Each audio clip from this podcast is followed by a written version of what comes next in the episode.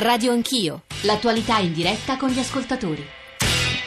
Sono le 9.06, tornate con Radio Anch'io, Radio 1, Giorgio Zanchini al microfono, eh, come sapete lo dico perché sto leggendo le riflessioni, le idee, le domande le più diverse da parte di voi ascoltatori. Eh, dicevo, è molto difficile avere notizie certe, non tanto oggettive ma affidabili sulla guerra in Siria e in particolare sullo scontro durissimo eh, di Aleppo. Noi abbiamo sentito Maria Gianniti eh, da Aleppo e su Aleppo dove è in corso una battaglia nel, nella parte nel, nel centro nella parte vecchia di Aleppo, ma soprattutto ad Aleppo Est e eh, stanno, eh, dicevo, è molto difficile affidarsi alle fonti anche ufficiali o, o pseudo ufficiali, lo dico perché sta, sono state battute negli ultimi minuti una serie di agenzie che vanno prese eh, sempre con beneficio di inventario. Poco fa il Ministero della Difesa russo ha detto che il cessato in fuoco in Siria è stato violato 25 volte nelle ultime 24 ore da parte delle formazioni armate illegali, 13 violazioni nella provincia di Damasco, 8 ad Aleppo, 4 alla Tachia, però poi ci sono molti messaggi di nostri ascoltatori, soprattutto sul nostro profilo su Facebook. Sabrina che scrive: Io posso testimoniare che tra la popolazione che vive ad Aleppo Ovest, dove è concentrata la larghissima maggioranza dei civili, l'intervento dei russi è stato accolto con sollievo,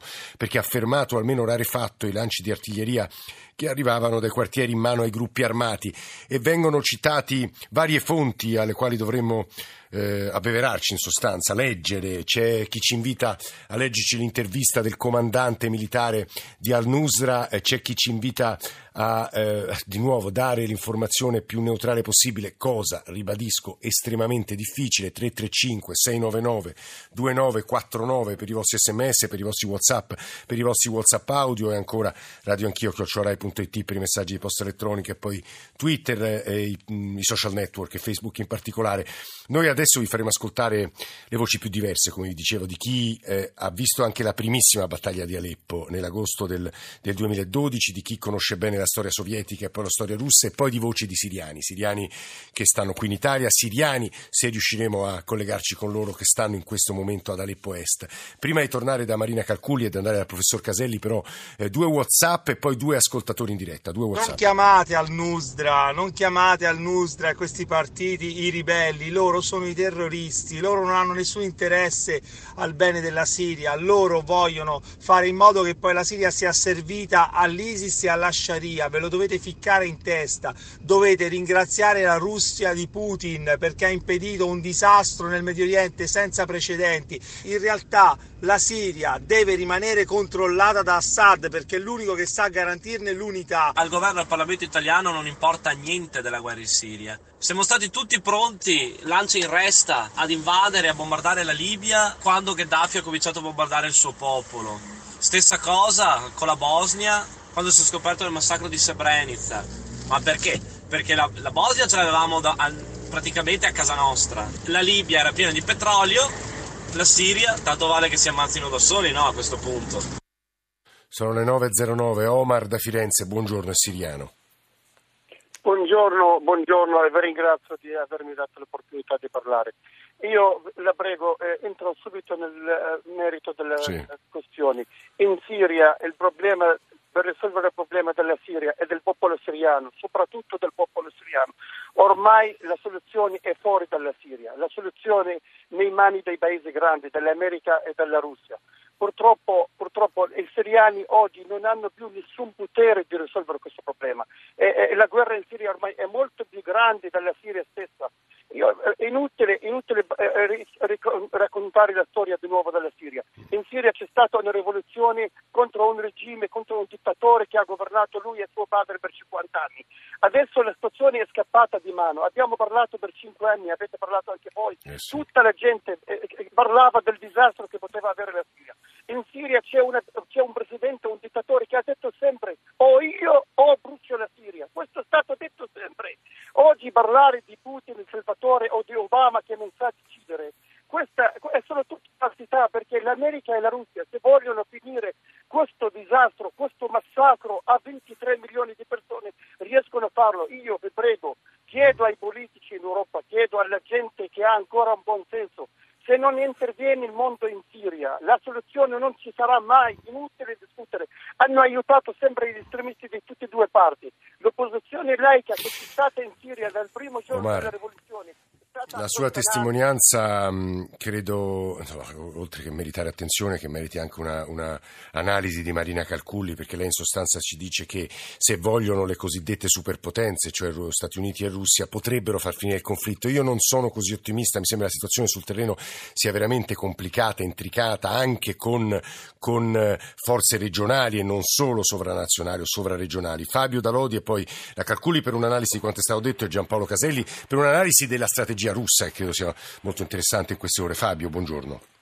Eh, buongiorno, innanzitutto complimenti per la trasmissione. Grazie della gentilezza. Eh, io intervengo per, um, insomma, per, mettere in evidenza quello che è il mio punto di vista. Io credo che uh, parlare di Siria oggi, uh, per come sono le cose, e cercare di uh, eliminare Assad, che è parte del problema ma è anche parte della soluzione, e, mh, potrebbe essere un errore molto molto grave.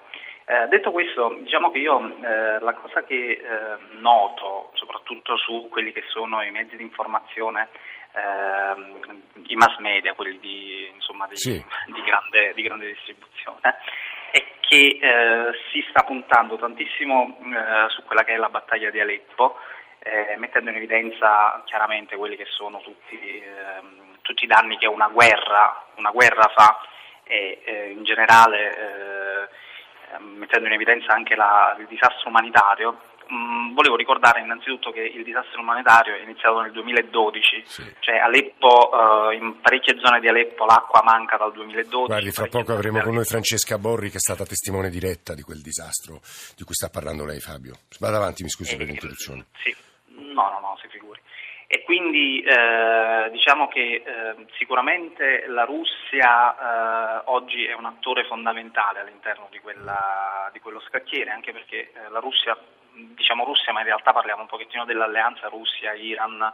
Eh, qualcuno, qualche, qualche, fonte parla anche di presenza cinese in, mm. in Siria, questo non so quanto eh, con dei corpi speciali eh. piccoli, insomma, piccoli numeri. Eh. E quindi la soluzione eh, sui tavoli internazionali andrebbe discussa ehm, con, uh, diciamo, con, la Russia e bisognerebbe cercare di non demonizzare. Eh, Fabio, no, questo lo capisco. Io prima di andare da Caselli per entrare nel merito e poi, come vi dicevo, Francesco Bori, vorrei che Marina Calculli, che torno a presentare, ricercatrice alla George Washington University e grande esperta di Siria, ci aiutasse a mettere un po' d'ordine tra le cose ascoltate sinora. Marina Calculli.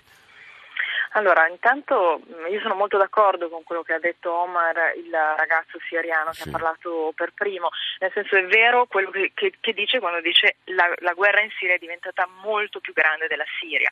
Ora, il problema fondamentale non è però... Eh, far mettere d'accordo eh, Russia e Stati Uniti, il problema è che la, la l'internazionalizzazione della guerra in Siria ha comportato l'entrata nel conflitto di moltissime potenze, Ognuno, ehm, ognuna di queste persegue un interesse particolare, esatto. anche prima si, faceva, si parlava dell'alleanza eh, eh tra l'Iran e, eh, e, la, e la Russia e Assad, ecco sono tre attori comunque molto differenti che perseguono degli interessi in Siria pur combattendo dalla stessa parte differenti e questo è il problema. Allora, mm, eh, la, la, guerra, per esempio, la guerra civile in Libano, che a mio parere una, aiuta a comprendere alcune di queste eh. dinamiche, è finita quando sono, uh, è finito l'interesse nel uh, uh, sostenere una milizia o un'altra. La, la, guerra, la, guerra, civile libanese è durata 15 anni e si è conclusa con un accordo in Arabia Saudita, quindi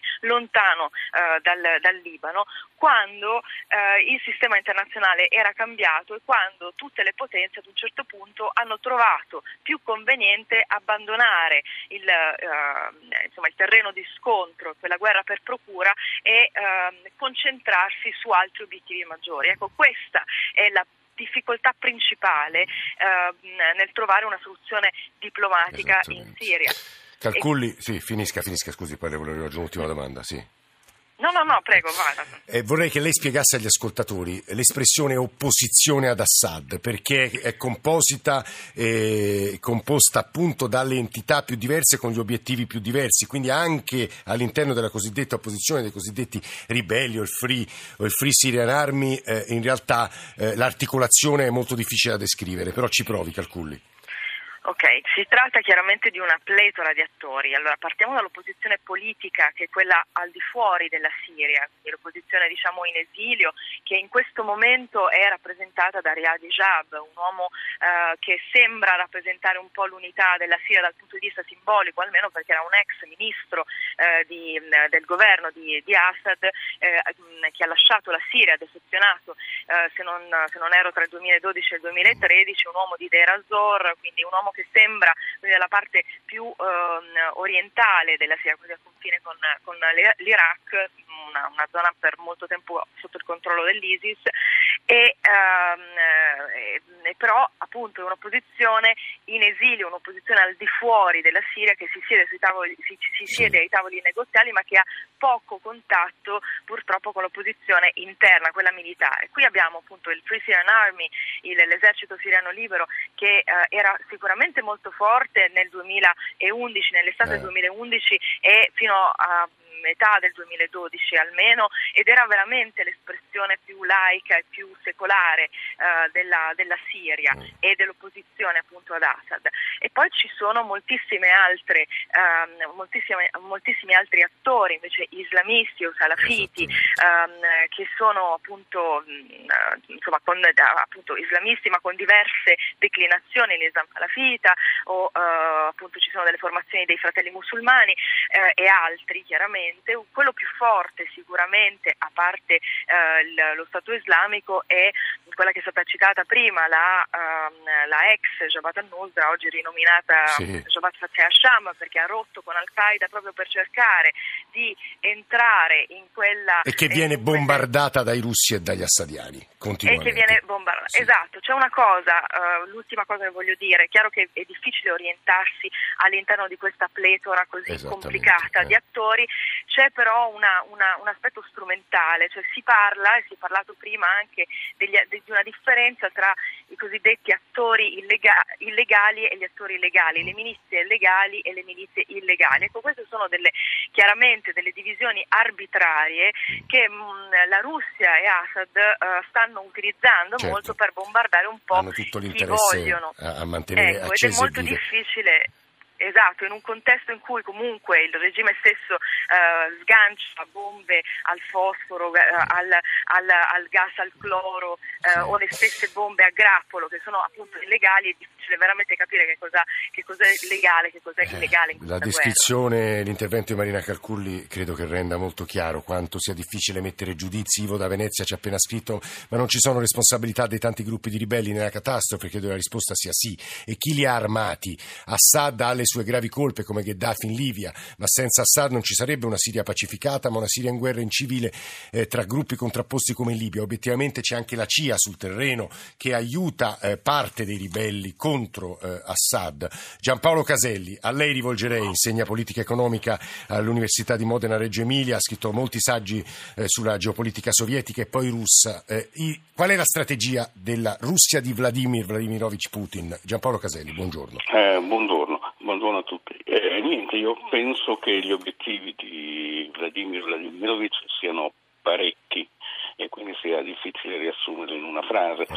Ora, quindi, eh, eh, prima cosa direi che, un'osservazione molto generale, che eh, Putin, ma io direi la classe dirigente russa, perché capisco che Putin sia una figura certo. no? che colpisce, che, però eh, mi, non mi piace mai personalizzare troppo, no? Lì c'è un gruppo dirigente, c'è un blocco sociale che comanda in Russia e quindi Putin è un equilibratore rispetto a questi vari interessi che sono in Russia, non è lo zar come, come viene dipinto. Sì. No? Eh, il primo è di opporsi in generale alla politica estera americana, questo certo. è il primo obiettivo, no? eh, il primo movens, diciamo. Poi, secondo, riaffermare che la Russia non è una potenza regionale, cioè la Russia è una potenza perché gli Stati Uniti dicono è una potenza regionale, non è una potenza globale. globale. Eh. In realtà, se noi andiamo a guardare, la Russia è Baltico, il Pacifico e il Mar Nero, eh, quindi è una cosa molto più grande, inoltre ha un esercito che ha non so quante testate nucleari sì. abbia, credo 3.000 giù, insomma che è un paese unico e per grandezza e per diciamo, potenza militare, sì. quindi non può essere, è difficile da catalogare perché è debole economicamente sicuramente, ma ha una potenza diciamo, su altri piani. Quindi il primo, inquadramento, il primo deve guardare al revanchismo che il putinismo ha portato dopo gli anni diciamo, di decadenza del post-yeltsinismo, ora riassumo eh, molto professore. Ecco sì, più, più che il revanchismo niente, stanno cercando di ehm, trovare un nuovo ruolo per la grande Russia, questo è e siccome è grande la Russia, ha ovviamente una sfera di influenza che penso sia sua, è come gli Stati Uniti che pensano che il Messico, il Canada e l'America Latina siano una sfera di influenza. Io non trovo niente di, di molto strano. Questo diciamo questo. è il macro quadro. Se poi ci caliamo nella ecco, Siria, no? professor Caselli, ecco sì, a allora, che punto loro si fermeranno i russi? Quando ah, questo no, non ho idea. Un altro obiettivo che non viene mai detto, io credo, è quello di fermare il contagio islamico, perché tutti noi dimentichiamo che la Russia ha il 15% di sì. popolazione musulmana, che se voi andate in Dagestan a Machakala, sì. eh, lì si sparano sì. fra eh, i terroristi islamici, l'FSB e i reparti speciali e in tutto il Sud Caucaso non c'è una situazione per niente tranquilla, quindi c'è un, obiet- c'è un interesse reale, vero, diretto, no? Mm, mm, mm. impedire il contagio, no? quindi questo non viene mai calcolato e anche vorrei dire... No, ogni tanto si legge, com- professor Caselli. Torno da lei tra pochissimo perché vorrei, eh, oltre all'analisi, riportare gli occhi, la testimonianza di chi gli scontri di Aleppo li ha visti, li ha raccontati anche molto coraggiosamente. Ricordo un suo, un suo pezzo, se non sbaglio, sulla Columbia Journalism Review e adesso sta curando un reportage per il Guardian e mi riferisco a Francesca Borri, giornalista corrispondente di guerra. Buongiorno Francesca, benvenuta. Ciao perché Ciao. credo che la tua testimonianza sia particolarmente preziosa stamane, perché tu hai visto i primi scontri di Aleppo, quelli del 2012, e poi tutta la sua declinazione e evoluzione fino a quelli terribili di queste ore. Francesca Borri.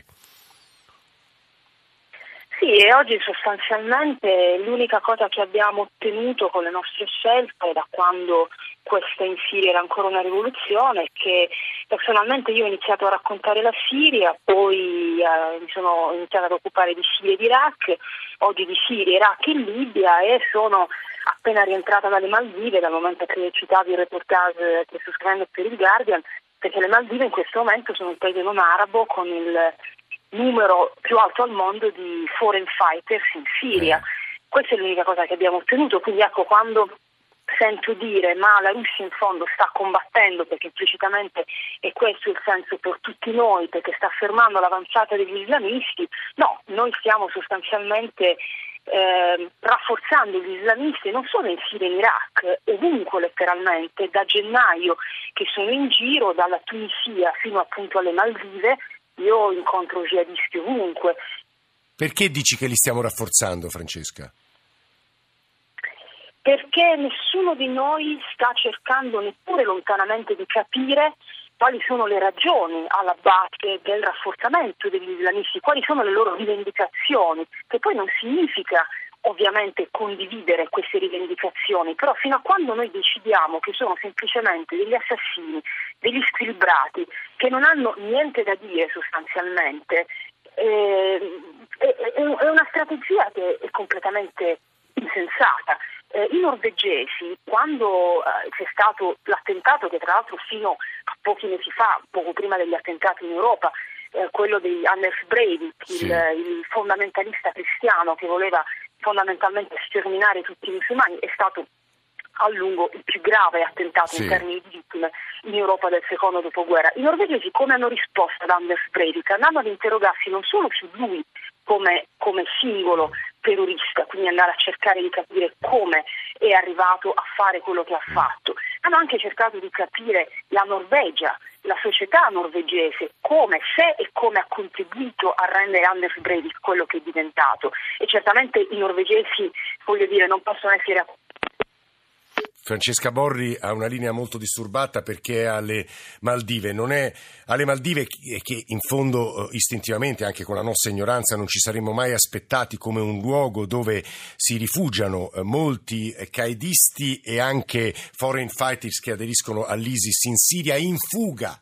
dal teatro di guerra. E questo è un elemento molto in, importante e interessante. Giampaolo Caselli, se posso dire l'analisi di Francesca Borri, poi cercheremo, ora siamo in chiusura di seconda parte, magari recuperare il collegamento, mi sembrava andare in controtendenza rispetto alla sua sì. lettura che potrebbe essere accusata di meccanicismo, mettiamola così, professor Caselli. Eh, sì, va bene, accusatela di come volete, sì. però se noi mettiamo adesso di fronte al bombardamento di Aleppo, al disfacimento di tutta l'area no, ehm, medio orientale, perché lì, eh, cioè, Libano, eh, Giordania, eh, Yemen, voglio dire, no, non si salva niente, Iran, Iraq, quindi è tutto un...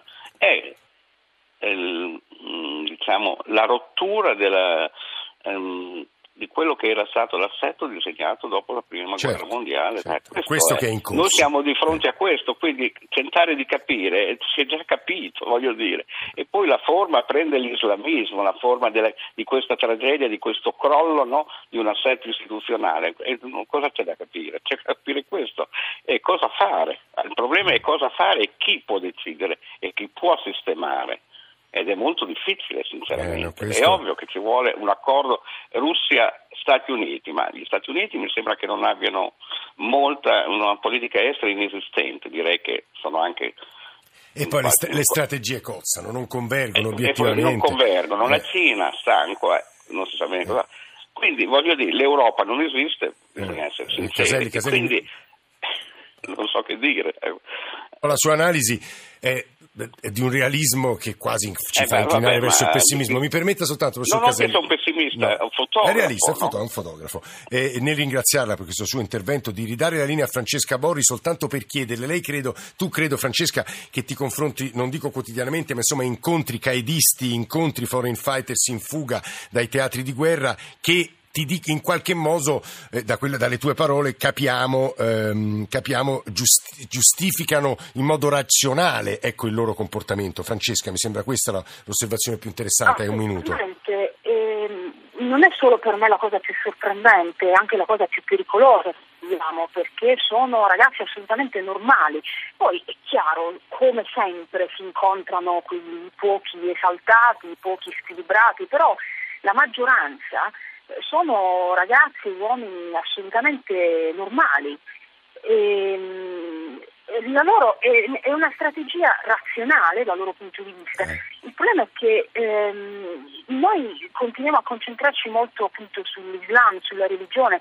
Eh, le ragioni economiche e sociali alla base di tutto questo per me eh, sono, sono evidenti e sono prevalenti, perché quando sono arrivata in Iraq il primo giorno visto un uomo che dormiva per strada, io pensavo fosse ovviamente uno dei tanti sfollati delle guerre di questi mesi, no, dormiva per strada perché per essere il primo della fila il giorno dopo accanto al distributore di benzina, perché in Iraq noi, io vivo a Baghdad, perché in Iraq noi non abbiamo la benzina, non abbiamo l'elettricità, cioè voi tutti nel resto del mondo avete la nostra benzina, il nostro petrolio, sì, sì, sì, no, noi, infatti noi, noi, ora mi dispiace davvero eh, chiudere questo collegamento con Francesca Borri, ci stava dicendo delle cose importanti, ma insomma aspettiamo veramente con, con ansia di leggere il suo reportage sul Guardian. Adesso diamo la linea al giornale radio delle nove e mezzo, poi le voci dei siriani, se riusciamo anche a raggiungere i siriani di Aleppo Est.